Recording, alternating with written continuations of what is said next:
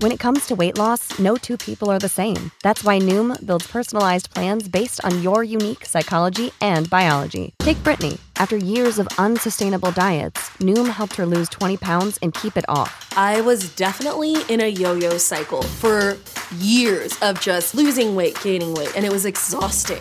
And Stephanie. She's a former D1 athlete who knew she couldn't outtrain her diet, and she lost 38 pounds. My relationship to food before Noom was never consistent. And Evan, he can't stand salads, but he still lost 50 pounds with Noom. I never really was a salad guy. That's just not who I am. Even through the pickiness, Noom taught me that building better habits builds a healthier lifestyle. I'm not doing this to get to a number, I'm doing this to feel better. Get your personalized plan today at Noom.com. Real Noom users compensated to provide their story. In four weeks, the typical Noom user can expect to lose one to two pounds per week. Individual results may vary. Welcome to the Fantasy Throwdown Podcast. The Fantasy Throwdown Podcast. Bringing you the latest from the world of daily fantasy sports and gambling so you can stop Googling how to join a squid game to cover all those parlays you thought were such a sure thing. Now, sit back and listen to one of the sharpest minds in the game. Here's your host, Dwayne Calendar.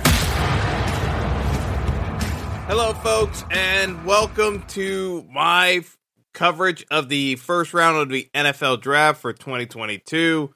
A lot went down tonight, and I'll be honest, I got a lot of people to rip on and teams.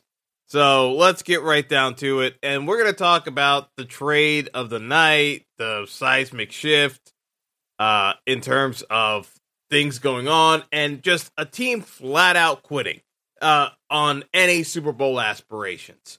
So we're going to talk about it, and it is the Tennessee Titans trading their superstar and number one option in the wide receiver ranks, AJ Brown, to the Eagles for only a first round pick, which was the number 18 pick, and a third round pick. This was insanity. There is no reason why AJ Brown should have been traded from the Titans. None. Point blank. This was a dumb trade. This is an F trade if you're the Titans. It's an it's an A plus for the uh, Eagles because the Eagles can't draft for you know what when it comes to wide receiver. Everyone thought the Eagles were gonna like try try to push uh, to grab a wideout and probably fail doing so, but th- that's where th- this was headed. Instead, the Titans, seeing the competition in the AFC, decide they're not going to pay AJ Brown $100 million with a new deal, which is market value and well worth it, and just decide to punt on any Super Bowl aspirations because let's be perfunctorily clear. Uh, there is zero chance the Titans are in the AFC Championship next year. No chance. Like there is no chance. Like uh, like uh, I'm I'm going point blank and saying no chance. They need so many injuries to happen in the AFC just to even make the playoffs at this point. If you're trading AJ Brown, because yes, you have Derrick Henry, but your offense is predicated on having play action and a downfield threat, and Julio Jones probably isn't going to be on the roster uh, as we come around because the Titans are claiming that this was a salary cap uh, move because the extension with uh, AJ Brown, according to Titans GM Jon Robinson, his exact words were, "We got to a spot uh, spot where it was going to be hard to get a deal done." Implying like they had no choice but to trade him. I'm sorry. Uh, AJ Brown already posted on Twitter. He deleted the message, but he said, It's not my fault I got traded. This is such an idiotic move. I don't understand. You are essentially, you were the number one seed in the AFC in the playoffs last year. You were on the cusp of uh, making a run. You got beat by the team that actually did go to the Super Bowl. You're right there what the f- what do you mean you couldn't get a deal done so you you're you're to just pull the ripcord this is th- and this is where I start getting and losing my mind over these teams just making these unilateral decisions. This was not that complicated. Here's here's really where it kind of boils down to. AJ Brown needs to get paid. You are paying Ryan Tannehill above market value at the QB position. Yes, everyone likes Ryan Tannehill within the organization. That's great. But Ryan Tannehill is not the engine that moves that offense. You got Derrick Henry and you got AJ Brown. The truth of the matter is, Ryan Tannehill is making 29, uh, $29 million next uh, season and a cap hit of $38 million. And this is because of another restructuring of his contract they did last year. Listen, he may not like it, but this is one of those big boy conversations you got to have with Tannehill. You have to do the Tom Brady deal where you're constantly restructuring his deal. And if he's not okay with that, you need to explore other options at the QB position via trade to move on from Tannehill like Tannehill's 34 years old. It's not like he has that much leverage. He's Ryan Tannehill.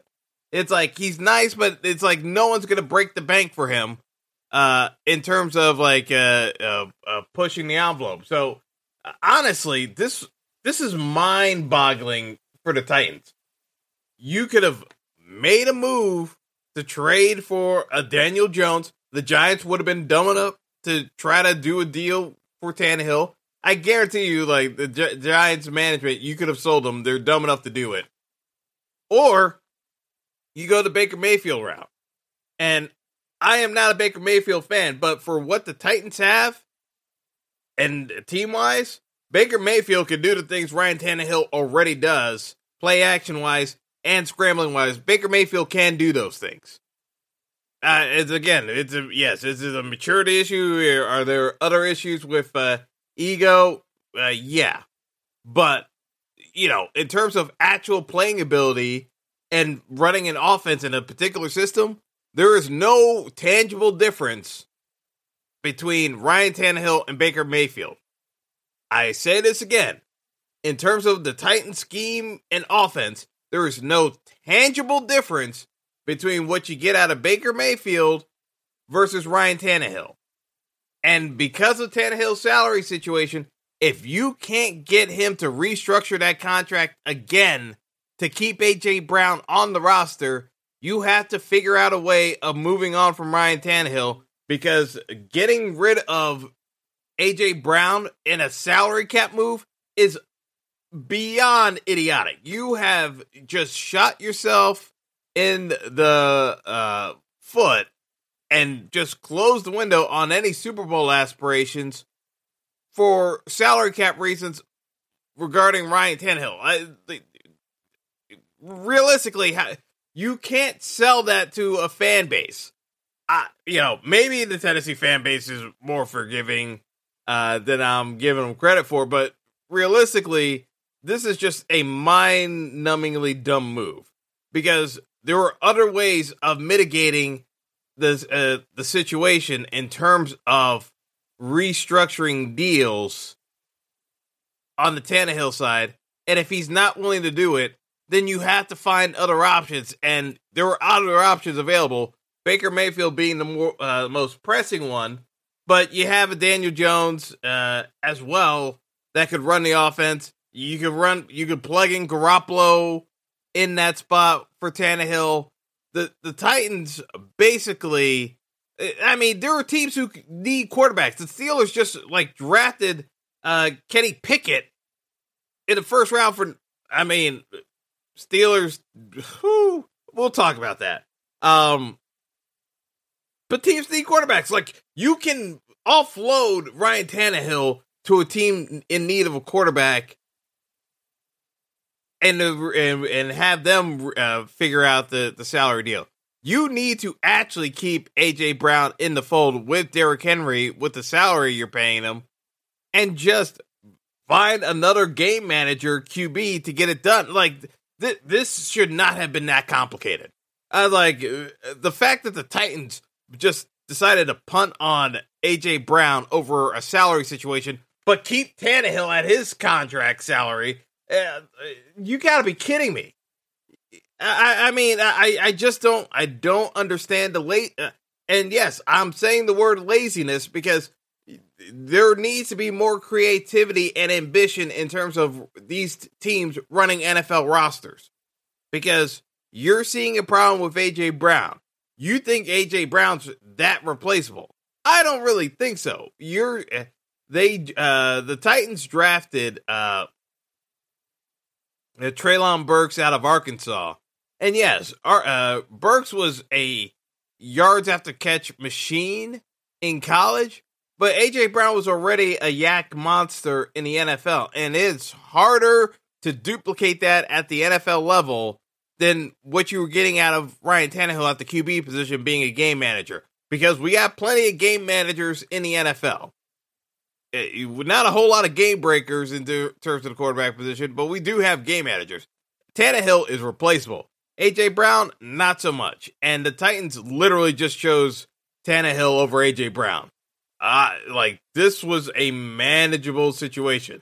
And I, I'm still not even convinced that Ryan Tannehill wouldn't just accept taking the pay cut and just restructuring his deal and pushing out his base salary into future years and doing the the Brady uh uh the the Brady method of just keep pushing out your salary and deferring it to just stay on the team. Like that was the whole point. Like uh, Tannehill may not have been up for it doing it again, but guess what? The team needed the money to pay AJ Brown, and they opted just to not go down that route and just uh just punt on the uh, the guy.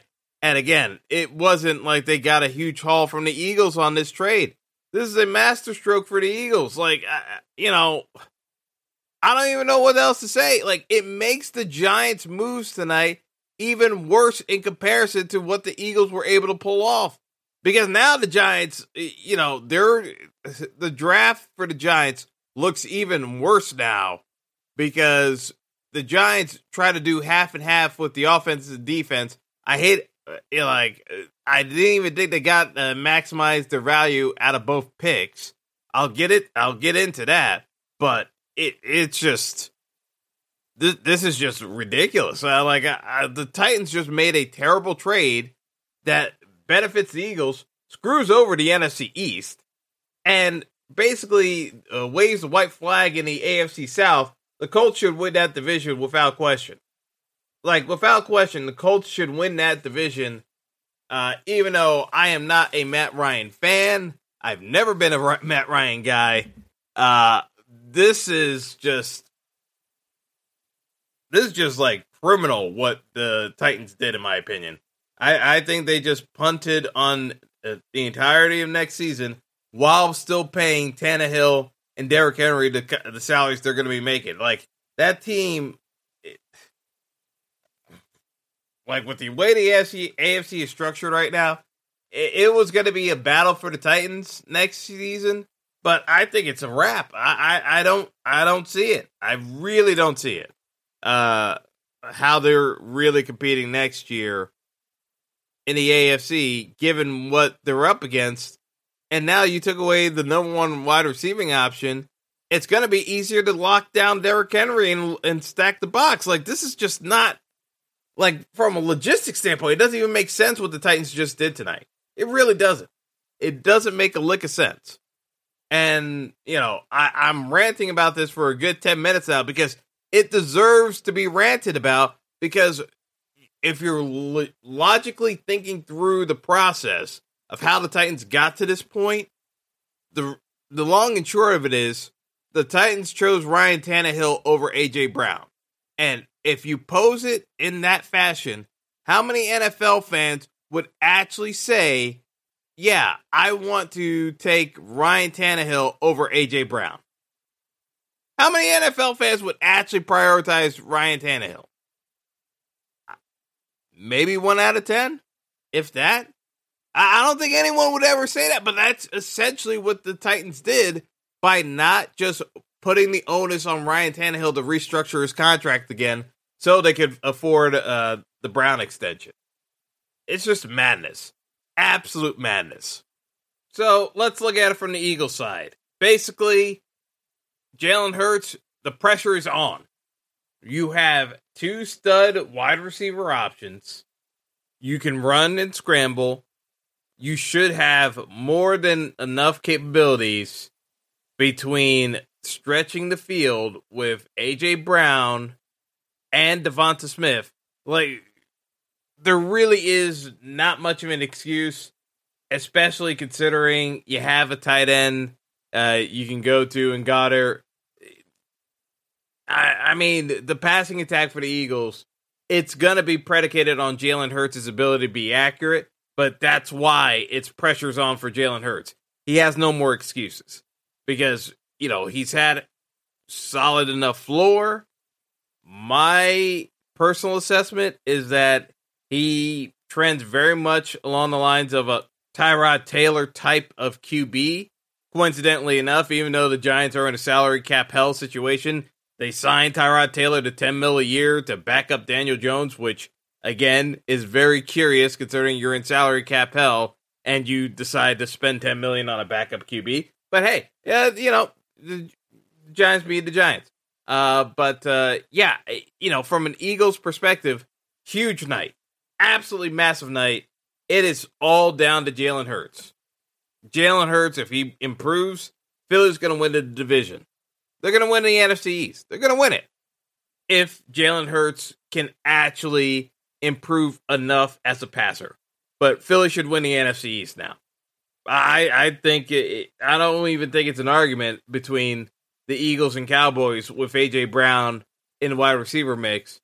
I think the Eagles should be able to win this division as long as Jalen Hurts uh, shows continued signs of improvement at the QB spot. I still don't think he's a true starting QB, like in that uh, full six, uh, 17 game season now. Uh, that he can play 10 good games uh, that you would expect out of a NFL to be an NFL starting QB, you should be getting 10 games. For backups, you're closer to 6 to 8. Like good backups. And I think that's where Jalen Hurts is. I think he's a very good backup.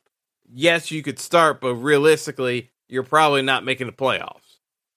But when you have AJ Brown and a Devonta Smith and got underneath, it creates enough matchup problems where as long as the QB can get the ball out and be accurate with the passes, any QB should be able to succeed with that uh, that wide receiver trio. He really has no excuse. Even with a bad offensive line, you should be able to scramble enough and be able to connect down the field with those receivers because of their talent level. They can get separation. That that's the reality situation, and that's not even talking about the running back situation where you have multiple backs who can catch passes out the backfield in addition to running. It, you know, the Eagles are loaded on offense now. There's no ifs, ands, or buts about it. I believe the NFC East belongs to the Eagles so long as Jalen Hurts shows even a modicum of improvement. All right, so let's actually talk about one of the other trades.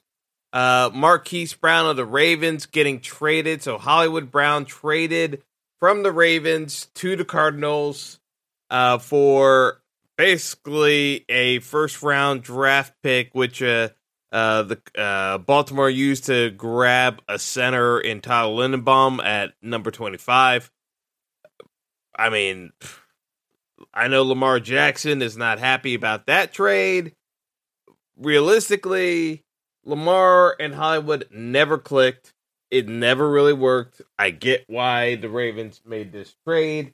They needed to get a little bit more athletic up front in blocking position uh, they got ran into way too many injuries last year, as you know, I predicted was a potential scenario for the Ravens. They had gotten so fortunate with the injury bug over a couple of years, they were due to have a bad year with injuries, and so said, so done. That's how they ended up missing out on the playoffs because they were so banged up that even the decrepit Steelers got into the playoffs uh, with uh, uh, Big Ben not able to actually throw a ball over 15 uh, yards with any velocity whatsoever. But uh, you know, the Ravens make this move.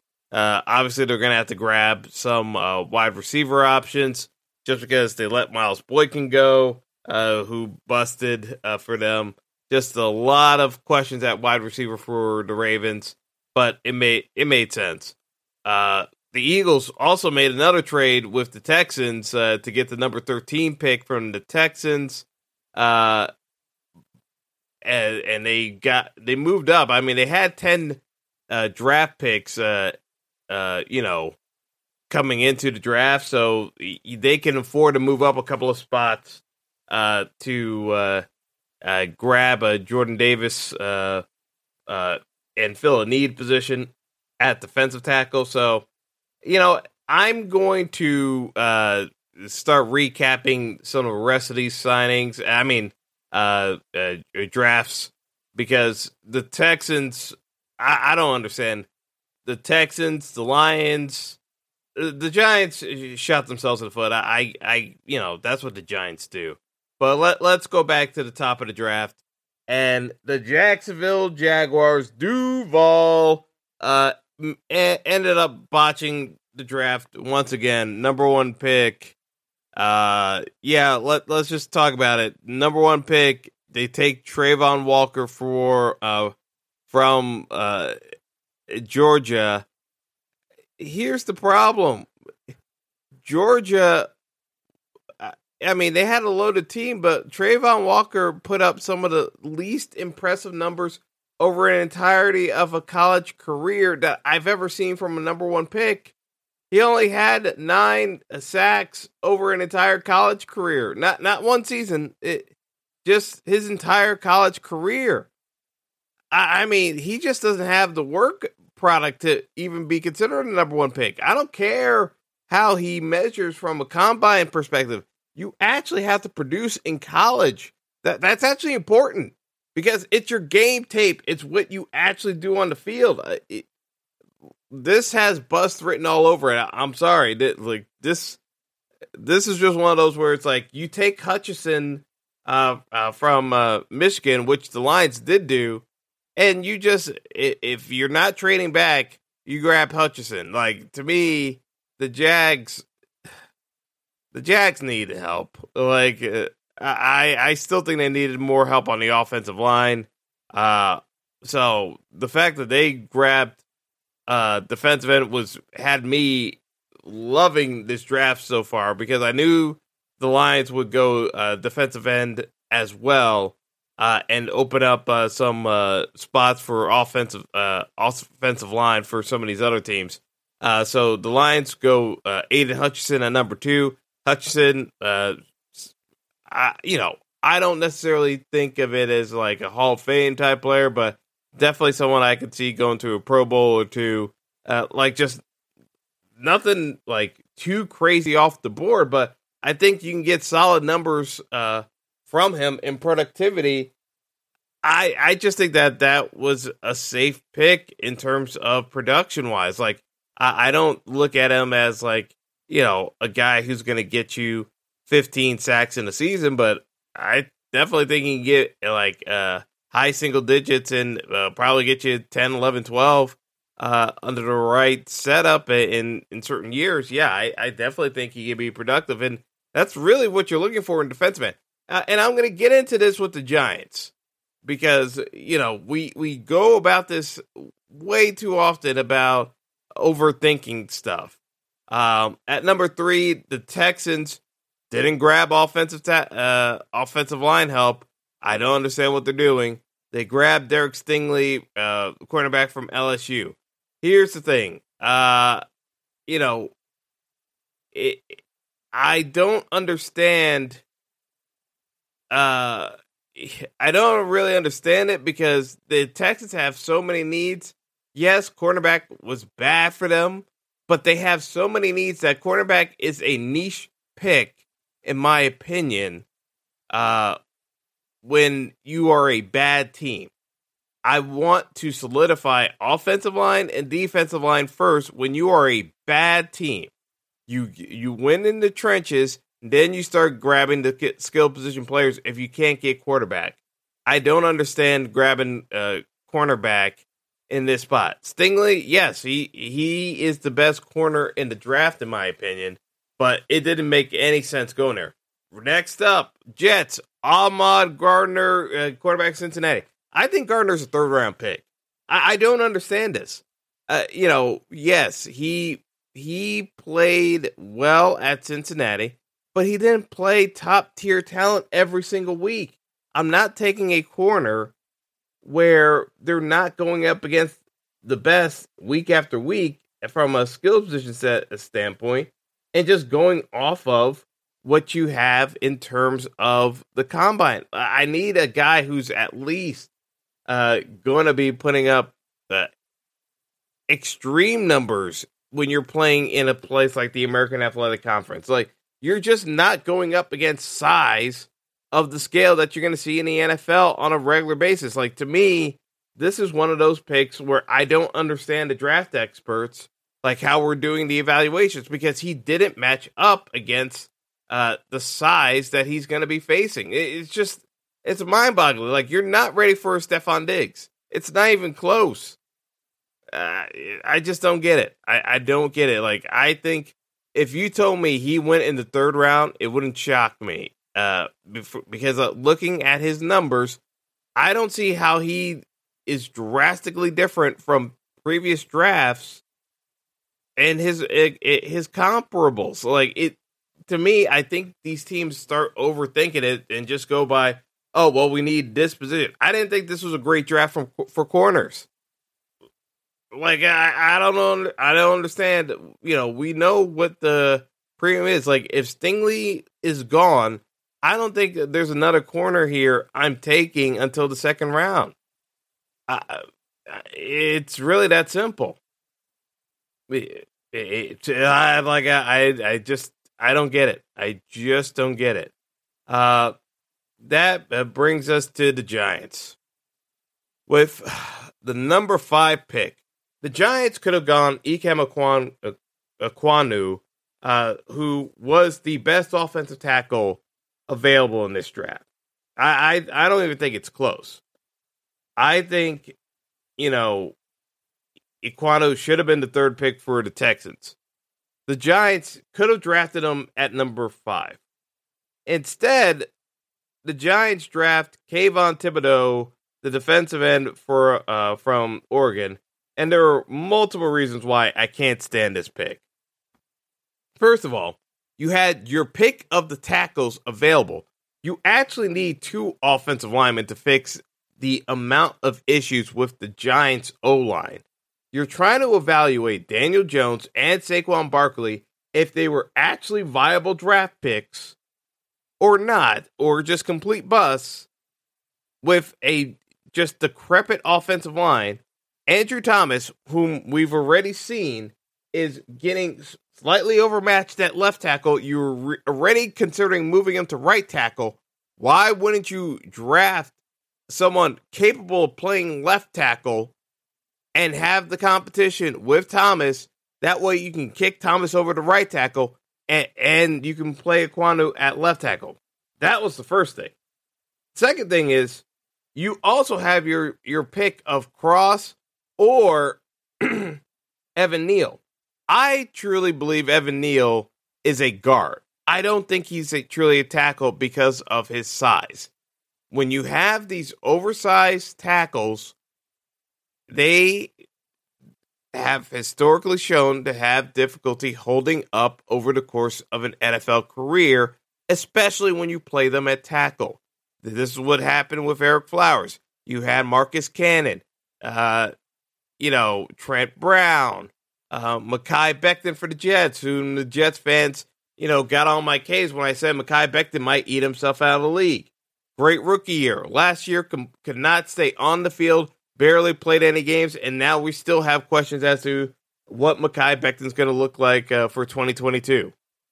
You know, I'm just saying with the Giants, you could have taken Ekwonu, a Kwanwu, and actually had someone capable size wise of competing for the left tackle job with Andrew Thomas. Instead, you take Kayvon Thibodeaux, who, first of all, didn't play in the SEC, played in the Pac 12. didn't have outstanding eye popping numbers than anything different than what you would have seen in the Big Ten or uh, uh, the SEC in terms of production. And we all know there were superior offensive linemen in both the Big Ten and the SEC. So he wasn't even going up against the top competition at uh, uh, uh, uh, against his own position, and he still wasn't dominating them. Like Thibodeaux was not far and away the best defensive end in the country last year. And that's what you have to be if I'm taking you from the Pac 12. What are we doing? Again, we get caught up with the draft combine numbers and not the actual lo- logistical reality of the situation. The other question is you're taking a guy who's used to playing in the Pac 12 with sunny weather, and we're going to stick him in the uh, place where the majority of his games, uh, because you're playing in the Northeast, he's going to be playing 12 out of 17 games in temperatures below 40 degrees during the season. That's the reality. He's going to be playing in temperatures below 40 degrees when he's been playing out on the West Coast his entire college career. How's that going to work out? Like, I don't understand how people don't put two and two together when you go through these logistical assessments of players. You have to contemplate these factors. Like, he didn't play in cold weather at all in his college career. You don't even know how he's going to hold up. Then there's the whole personality matrix where he's been talking about his brand in every single NFL interview. The Giants already have an issue with Kadarius Toney not prioritizing football over all the other rapping and uh, social media op- uh, opportunities he's been taking advantage for himself. And you bring this guy into the fold uh, along with it because there was already talk the Giants wanted to trade Toney, but you, you're gonna you're gonna draft Thibodeaux at five. It, like it just it just reeks of just such dysfunction in this organization that they don't contemplate what like one hand's not knowing what the other's doing. Because if you're saying we want guys who are focused solely on the team and that's why you're uh, strongly considering trading Kadarius Toney, then you can't be drafting to Kayvon Thibodeaux three days later. It doesn't make any sense. So uh, Thibodeaux goes at five. Panthers, being smart, they take Ekwonu at six, and I, you know, it's just bottom line. It just made sense. Whoever, whomever is going to be the quarterback in Carolina this year, you need a blind uh, spot tackle, and I think Ekwonu probably has a decent shot at beating out Andrew Thomas if he had been drafted by the Giants because we've seen that Andrew Thomas seems to be more of a tweener. And, you know, at best, your best case scenario for Andrew Thomas now is above average at left tackle. The Giants needed to upgrade left tackle. I think the Ekwonu would have been uh, should have been the pick because the at seven, guess what? The Giants and people are uh, go, uh, jumping all over themselves, saying what a great uh, two picks the Giants had by taking Evan Neal at seven. Here's the issue with Evan Neal. I said it. Like the size of Evan Neal, I think he's a guard and not a tackle. So you still, in my opinion, the Giants still didn't address their tackle situation. They got a guard whom they're going to uh, throw over at right tackle, and realistically, no clue how he's going to hold up. I'd be shocked if in five years, uh, uh, I mean, I'd be shocked in five years if Evan Neal is an offensive tackle for the New York Football Giants. I think he'll end up moving to guard if he even is on the Giants roster, because there's always a chance that the Giants uh, try to move on from him if he if he b- busts in the first three years. You know, again, this is just straightforward, logical planning, and I don't see where the Giants do their due diligence because you know Andrew Thomas is struggling at left tackle, but we're assuming he's going to be f- just fine because Evan Neal, you're you're putting him at right tackle. That's pretty much it. He he is not going to be athletic enough to handle left tackle. So that means you are banking on Andrew Thomas solidifying the left tackle job. It's a lot of hoping. The plan should have been you take Ekwonu at five. The Panthers most likely go with Cross at six because he's still a better tackle prospect at uh, uh at six than Evan Neal is at uh, left tackle, and then you grab Neal at seven and you slide him in at guard. That way, you actually have the size and strength across the offensive line that you can plug and play like your veteran center. You can draft someone else in the third round at center. You don't have to go too crazy at center. But you have rebuilt your entire offensive line to give Daniel Jones and Saquon Barkley a true, honest evaluation if they can actually propel the Giants to be a, at minimum a top 12 offense. If they if you had rebuilt the offensive line in the fashion I'm laying out, if they can't be a top 12 offense next year, then you turn the page completely on both of them. And but you at least gave yourself the most honest assessment possible.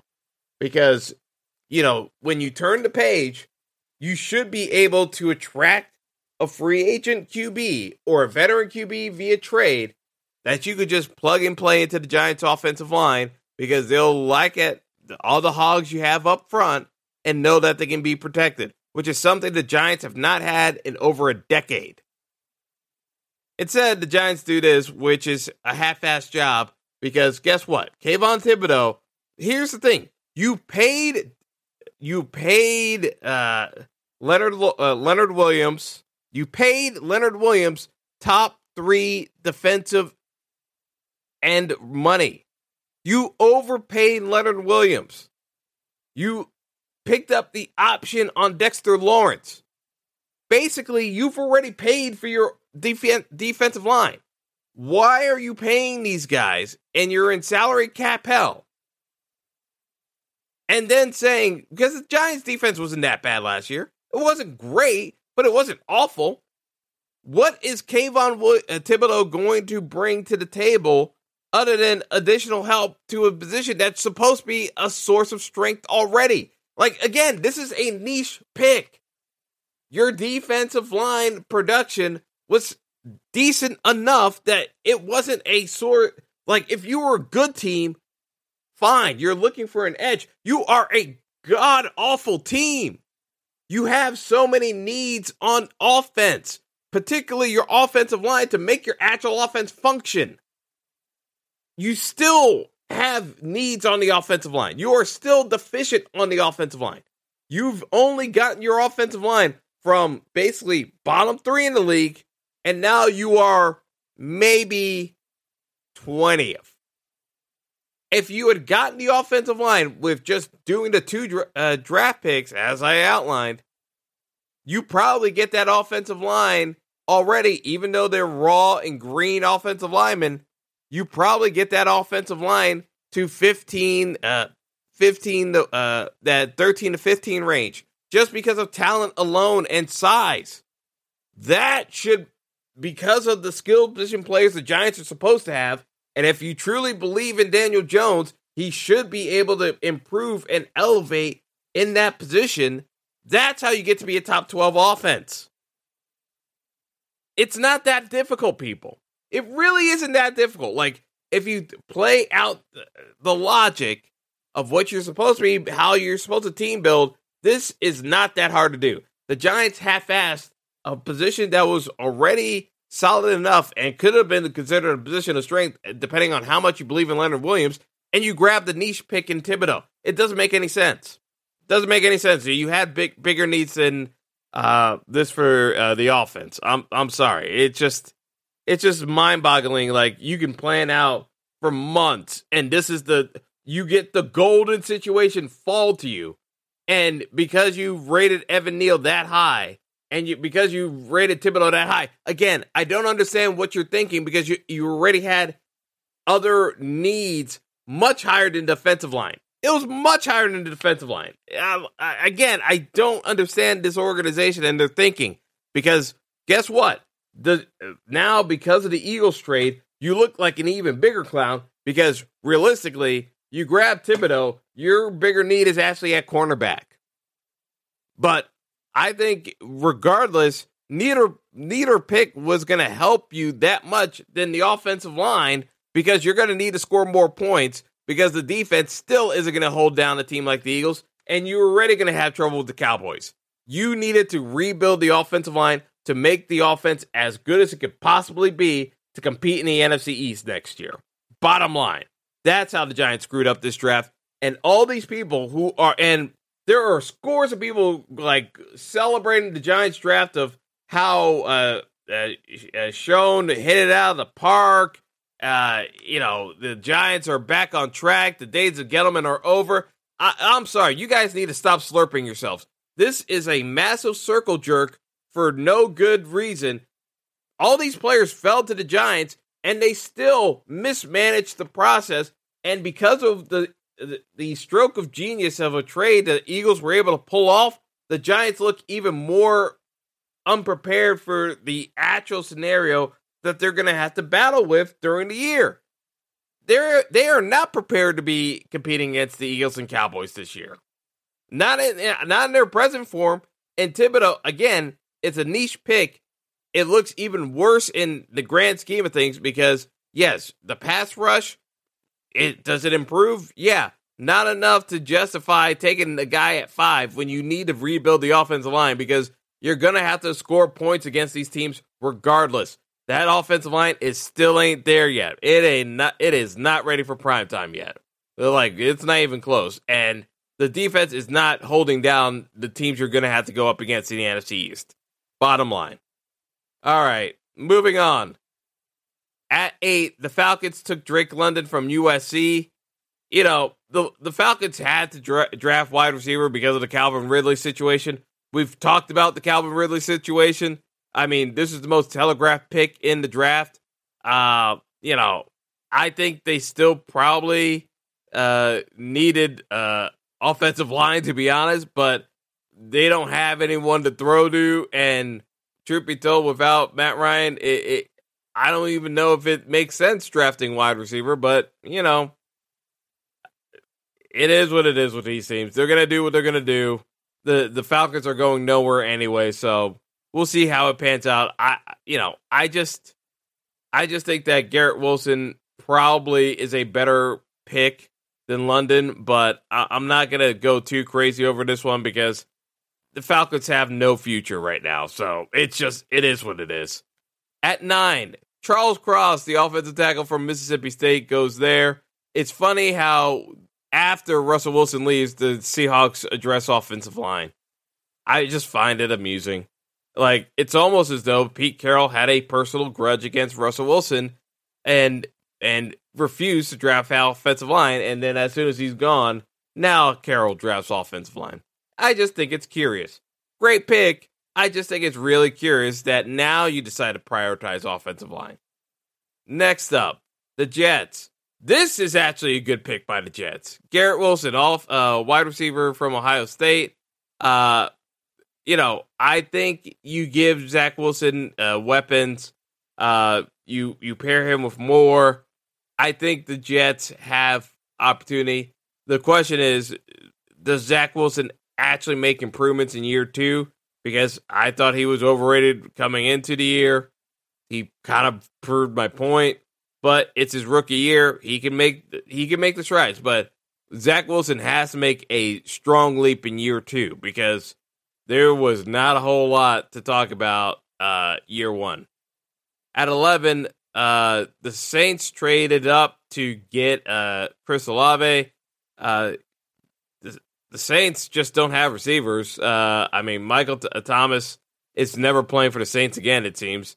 Uh, you know, so you grab another uh, wide receiver from Ohio State to replace the Ohio State man who's going out the door.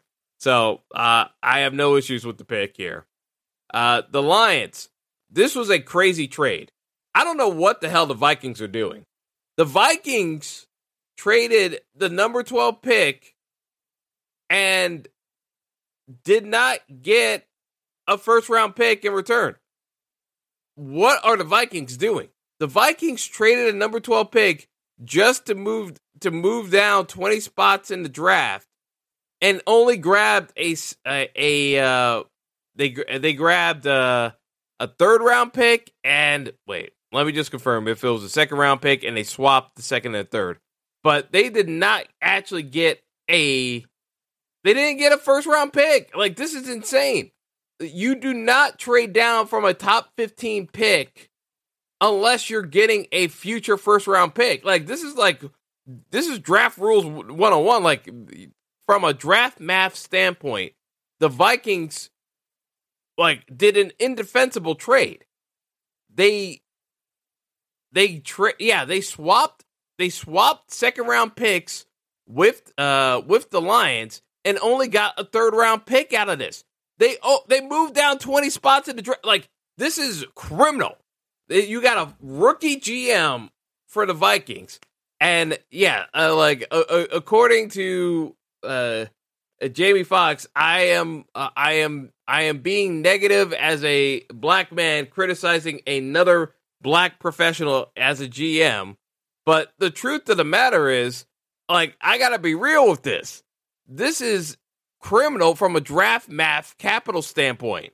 There is a math to uh, the NFL draft as to what trades you should and should not be making the simple fact of the matter is when you are in a top 15 position, if you are trading down, the math that goes into this is that you are either getting multiple picks in the second round or you are getting a future first round pick because a first round pick in the top 15 is worth a gold mine. it's not even close. The fact that the Vikings traded basically traded out of the first round essentially and only got a third round pick out of the deal is cr- criminally negligent. It is negligent. So Kwesi uh, Adofo-Mensah, yeah, he's a rookie GM, but this is criminally negligent because guess what? You screwed up the draft math and you enabled a division rival to actually pick up a useful wide receiver in return. Like this is just like all the kinds of degrees bad. It's not as criminal as the Titans trade just because you literally punted on a Super Bowl window, but this is this is also an F grade trade. It's like you got two F trades, but like this is just like a basic valuation fail by the Vikings. Like it doesn't make it doesn't make up anything. Like I thought the I thought the Vikings truly had gotten a future first round pick out of it. Like that is the compensation. Unless you are getting multiple second round picks and uh, other third round like you like you're backloading a bunch of picks. Like you need multiple second and third round picks to somehow justify moving down 20 spots in the draft when you're in the top 15 pick in the first round. Either that or you get a future first round pick next year along with additional picks in, in the current draft. Like this is just basic math uh, uh equivalent for uh, the NFL draft. Like it doesn't make any sense how the Vikings handle this. Like I, I just think it's inexcusable, inexcusable. Like uh, you, you got to know better. So you know, I talked about the Jordan Davis uh, uh, uh, pick by the Eagles at 13, solid pick. Uh, the Ravens, uh, you know, I'm not entirely sure. Like they got a gra- linebacker in uh, Kyle Hamilton. I'm always I'm always skeptical of uh, Notre Dame linebackers. Uh, I find they're pretty slow in general. They can't keep up with the game. Their strength of schedule isn't comparable with other teams that play in other uh, uh, other conferences because obviously Notre Dame gets to cherry pick their schedule every year. Uh, I just I don't really get it. The Texans, another they made another questionable uh, pick uh, with Kenyon Green, whom most people had as a second round evaluation. Uh, Washington, oh, man, the, the whew, uh, a Penn State wide receiver. I, am I'm, I'm just moving on. Like I I can't even I, I can't even say anything nice. So I'm just moving on. Like Washington has their own issues going on. Uh, you know, the Chargers, uh, kind of questionable picks. Like, I, I, saw a bunch of random picks uh, from the Chargers, and uh, uh, like in this range, like the Chargers had a random pick. Uh, you had the Texans, Washington, like do like a lot of random picks in uh, the later rounds of the first round. That I, I feel as though some of these teams they have different draft boards than everybody else. Uh, the Kenny Pickett trade by the Steelers at twenty. This was terrible. Uh, th- this was terrible. Um, I I don't understand Kenny Pickett being drafted in the first round. He's a second round evaluation. I don't know who else was taking Pickett in the first round. It, it's just we'll see.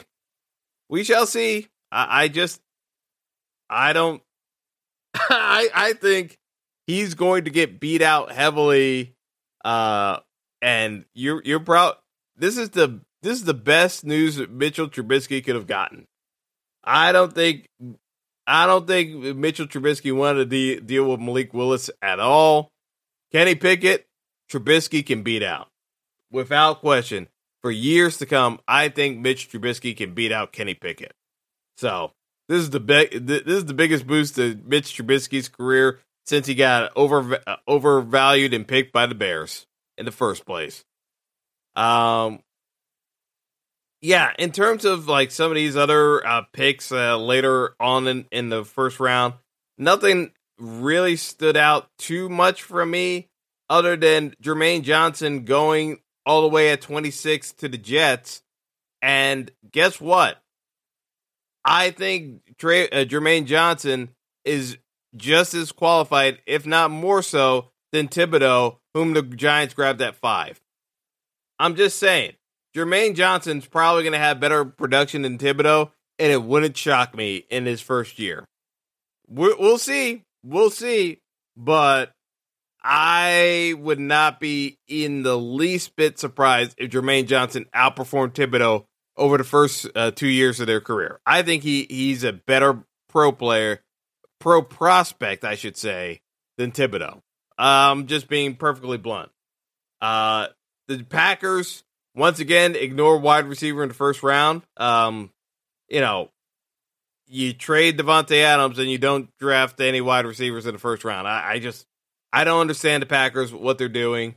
Uh, the the Patriots they draft Cole Strange, uh, a guard out of uh, University of Tennessee Chattanooga. I don't understand this trade. I mean, this draft pick, and you know, I just saw a clip. It's of it's of Sean McVay uh, reacting to uh, the Patriots drafting uh, Cole Strange, and it basically sums up exactly what we're all thinking. What the heck is going on with New England? Because uh, the Rams basically uh, t- are like it's one of those moments of honesty that maybe the Rams would rather not say out loud, but the Rams basically implied that Cole Strange was a third round pick uh, in their in their mind, and that's the truth of the matter. No one expected Strange in the first round. No one. So he, here here's the clip. Really, really. Just went. Oh my, UT Chattanooga to the first round. Hey, where is how about that? And we wasted our time watching him thinking he'd be at 104 maybe.